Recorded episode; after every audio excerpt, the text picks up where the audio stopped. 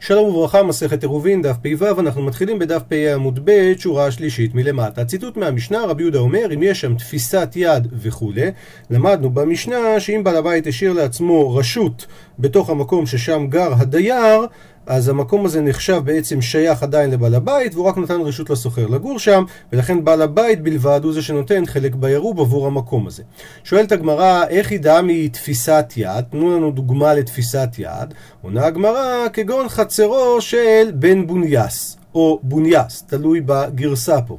מספרת הגמרא, בן בוניאס, אתה לקמד רבי, בא ללמוד אצל רבי. אמר להוא, אומר רבי לתלמידים, פנו מקום לבן מאה מנה. מנה זה מאה זוז, בן מאה מנה יש לו עשרת אלפים זוז. אומר רש"י, כלומר, מקום חשוב. לפני זה רש"י אומר, הוא עשיר היה, הוא היה משאיל את הבתים שבחצרו לאחרים, אז היו לו כלים בכולם, מתוך עשרו היו לו כלים הרבה. אז מספרים שהבן שלו הגיע לרבי, ורבי נותן לו מקום מכובד. עתה איני שכרינה, מגיע עוד איזה תלמיד, בן של עשיר אחר, אמר לו, הפכנו דף, פנו מקום לבין מאתיים מנה. כלומר, אומר רש"י, מקום חשוב יותר, בין גדולים, דהיינו, היה מכבד אותם כל אחד לפי הכבוד של העושר שלו.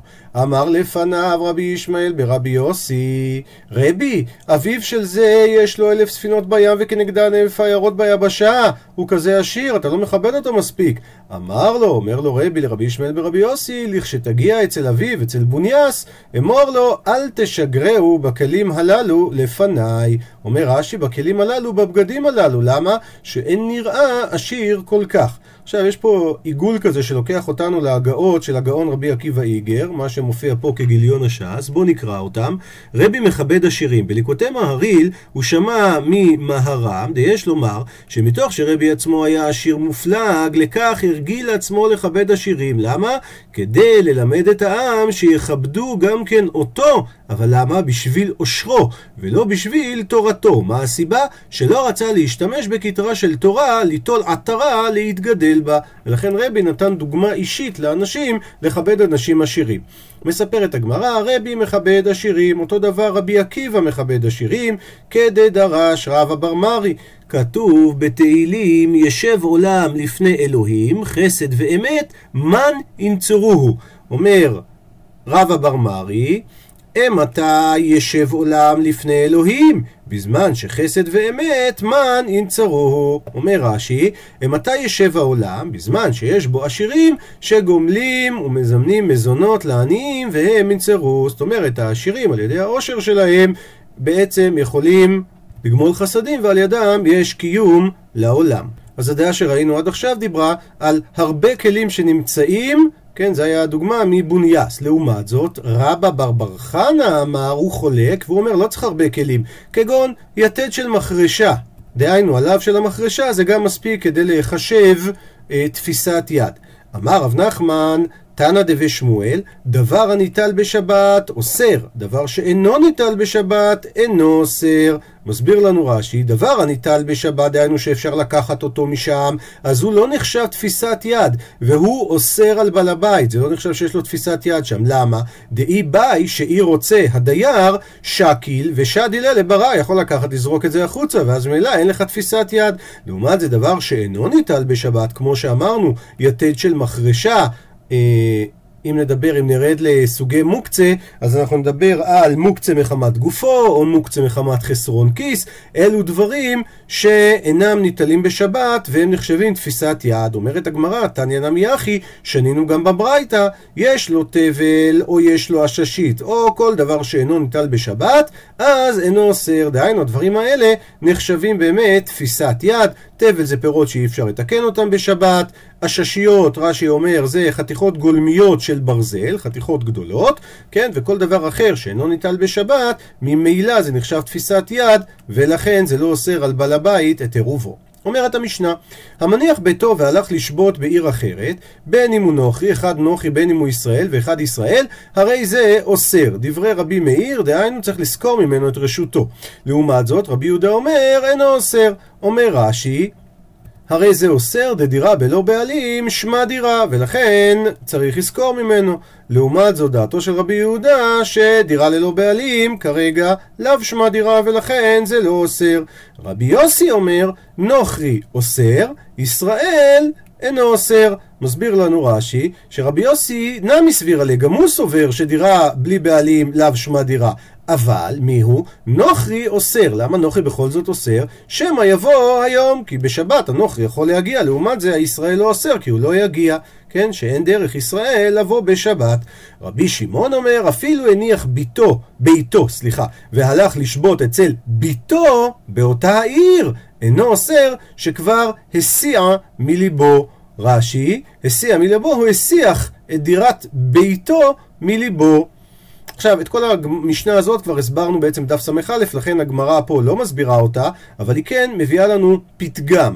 אמר רב, הלכה כרבי שמעון, דהיינו שאפילו הניח את ביתו והלך לשבות אצל ביתו באותה העיר, הוא לא אוסר. ומה העניין עם ביתו דווקא? דווקא ביתו. אבל בנו לא. למה? כי יש פתגם כזה, דאמרי אינשי, שאומרים האנשים, נבח בך כלב בעול. אם הכלב נובח, עול, תיכנס. אם נבח בך גורייתה, אם הכלבה נובחת, פוק, תצא. ובעצם הכוונה היא שאם הסתכסכת עם החתן שלך, הלכת לשבות אצל הבת והסתכסכת עם החתן, אתה תסתדר איתו, אתה יכול להיכנס. אבל אם הלכת לשבות אצל הבן שלך והסתבכת עם הכלה שלך, אז אתה בצרות, תצא החוצה. ולכן רבי שמעון בעצם אמר, דווקא מי שהלך אצל ביתו באותה העיר אינו עושה. אומרת המשנה, בור שבין שתי חצרות, אין ממלאים ממנו בשבת, אלא אם כן עשו לו מחיצה גבוה עשרה טפחים, בין מלמטה, בין מתוך עוגנו. עוד מעט הגמרא תסביר לנו מה זה המלמטה ומה זה מתוך עוגנו. רבן שמעון בן גמליאל אומר, יש פה מחלוקת, בית שמאי אומרים מלמטה, ובית הלל אומרים מלמעלה. אמר רבי יהודה, לא תהיה מחיצה גדולה מן הכותל שביניהם. בוא נראה רש"י. בור שבין שתי חצרות, דהיינו חצי מהבור בחצר הזאת, חצי בחצר השנייה, אין ממלאים ממנו. למה? שזה ממלא מרשות חברו, אלא אם כן הוא עושה את אותה המחיצה שדיברנו. מתוך עוגנו הכוונה, אף על פי שאינה נוגעת במים, אבל המחיצה, אם היא נמצאת בתוך חלל הבור, היא מספיקה, וזה כולה. קלו שהקלו חכמים במים, דאמר בי גוד אחית למחיצה. אני אומר למחיצה באופן וירטואלי שהיא חוצה את המים, ובלבד שתהה בתוך עוגן הבור, דהיינו בתוך חלל הבור, שהיא ראה כהפסקה. רבי יהודה אומר, לא תהיה מחיצה גדולה מן הכותל שביניהם, שמפסקת בין החצרות ומפסקת על פני הבור, אף על פי שאינה נכנסת לתוך עוגנו. דהיינו, הציור נראה ככה, בור מים, גדר שנמצאת מלמעלה, ומחיצה שיורדת, ועכשיו הגמרא תסביר לנו באיזה אופן בדיוק. לסיכום המשנה, ראינו שלפי תנא קמא צריך לעשות מחיצה גבוהה עשרה טפחים, לא משנה איפה, בין מלמטה, יש גרסאות בין מלמעלה, בין העיקר שזה יהיה בתוך הבור, אולי אפילו בתוך המים. רבן שמעון גמליאל אומר שזה מחלוקת בית שמאי ובית הלל, ורבי יהודה אומר בכלל לא צריך, כי המחיצה מלמעלה היא מספיקה. עכשיו הגמרא מביאה מחלוקת המוראים באיך להסביר את מחלוקתם של בית שמאי ובית הלל אליבא דרבן שמעון בן גמליאל. אמר רב הונא, למטה הכוונה למטה ממש, ולמעלה הכוונה למעלה ממש, ושני הדעות האלה וזה וזה בבור. דהיינו באופן הבא, בית הלל למעלה בבור, בית שמאי למעלה בבור, אבל שניהם מדברים בתוך העוגן של הבור, בתוך חלל הבור, בלי קשר למים. לעומת זאת, ורב יהודה אמר, למטה זה למטה מן המים, למעלה למעלה מן המים. דהיינו באופן הבא, בית הלל למעלה מן המים, ובית שמאי למטה מן המים, דהיינו המחיצה היא בתוך המים מהקרקעית. אמר לי רבא ברבר חנה לאביי, הדה אמר רב יהודה, מה שהוא הסביר שלמטה זה למטה מן המים, מה ישנה למטה ממש דלו? למה הוא לא מסביר שלמטה הכוונה לא קשור למים אלא למטה בתוך הבור? למה? דאריבי מאיה, בגלל שהמים מתערבים. אז אם ככה גם למטה מן המים נמי האריבי מאיה. שהרי מסביר באשי, לפעמים מתערבים המים על המחיצה, כי פעמים שהמים עמוקים מעשרה, והמחיצה עצמה מספיק שהיא תהיה עשרה טפחים. אז אם ככה, מה הועיל זה שהוא פירש שהמחיצה נמצאת מתחת למים? עונה לו אביי, אמר לו, לא שמיע לך, הדה אמר רב יהודה אמר רב, ומה טובה, ויש כאלה שהביאו את זה משום רבחיה, שצריך שיראו ראשם של הקנים למעלה מן המים טפח. מסביר רש"י שיראו ראשי הקנים העליונים למעלה מן המים, דהיינו באופן הבא, שהמחיצה מגיעה מלמטה והיא בולטת למעלה טפח. ותו, דהיינו עוד שאלה ששואל רבא ברבר חנה לאביי, הדאמר רבי יהודה למעלה, הוא הסביר דווקא למעלה מן המים, מה ישנה למעלה ממש דלא? זה בעצם די חוזר על השאלה הקודמת, רק הפעם לשיטת בית הלל. למה רב יהודה לא הסביר שמדובר למעלה ממש, דהיינו בתוך עוגן הבור? למה לא? בגלל דארי ומאיה? בגלל שהמים מתערבים? אז אם ככה, למעלה מן המים נמי הארי ומאיה, גם למעלה מן המים, גם אם אתה שם את המחיצה שהיא נוגעת במים, הרי המים מתערבים, אז מה זה עוזר? אומר רש"י, מה ישנה למעלה ממש? הרי הוא רחוק מן המים דלא, שאין מחיצת אפסר ניכרת במים והרי ומאיה, אז זה הסיבה שאתה לא מעמיד באופן הזה? הרי למטה נמי, מי הפסק איכא, הרי אין נוגעים במים. הרי גם כשהסברת שלפי בית הלל זה לא הכוונה שלמעלה זה למעלה בבור, אלא שלמעלה זה הכוונה שזה למעלה נוגע במים, הרי אין הבדל, המים ודאי באופן הזה מתערבבים. עונה לו אביי, אמר לי, לא שמיע לך, לא אם לא שמעת את מה שתני יעקב קרחינה, שצריך שישקע ראשי קנים במים, תפח, דהיינו באופן הבא.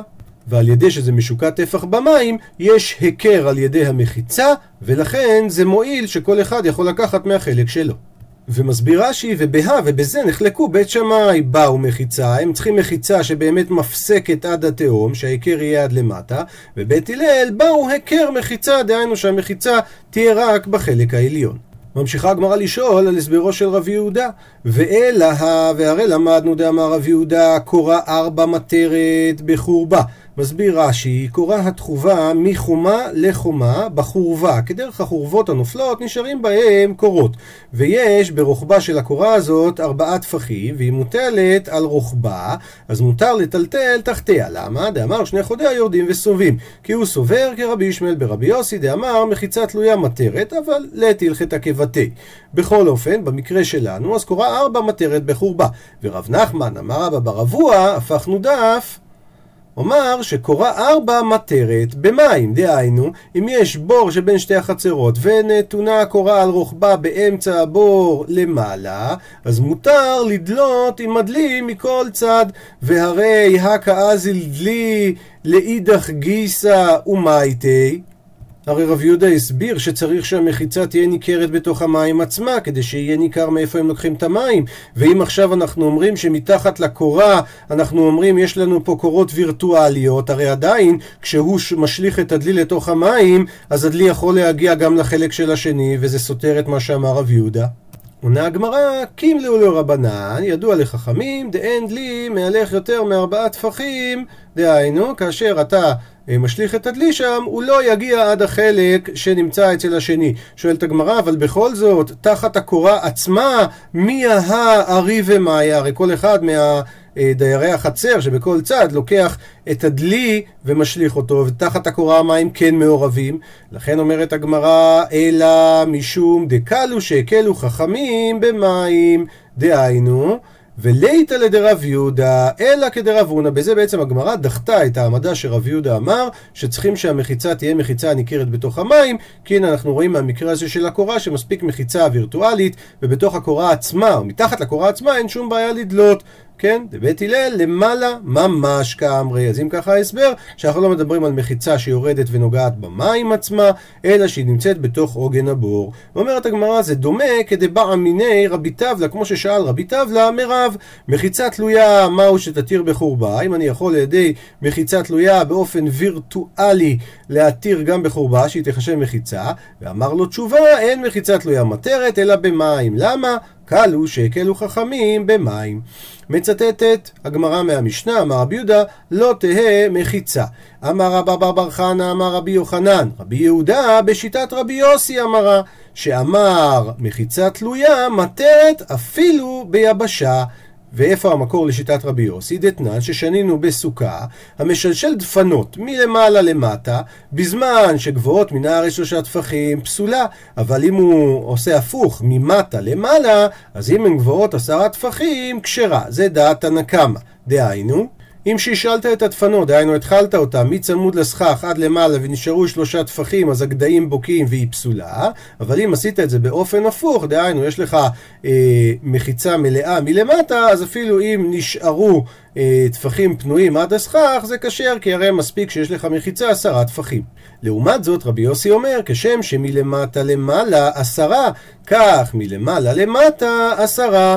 אז אם ככה רוצה להגיד רבא ברבר חנה שרבי יוחנן, אה, אמר רבי יוחנן שרבי יהודה הוא כמו רבי יוסי, שמחיצה תלויה מטרת. דוחה הגמרא ולא היא, אין הכרח להביד ככה, לא שרבי יהודה סבר לה כרבי יוסי וגם לא שרבי יוסי סבר לה כרבי יהודה. למה?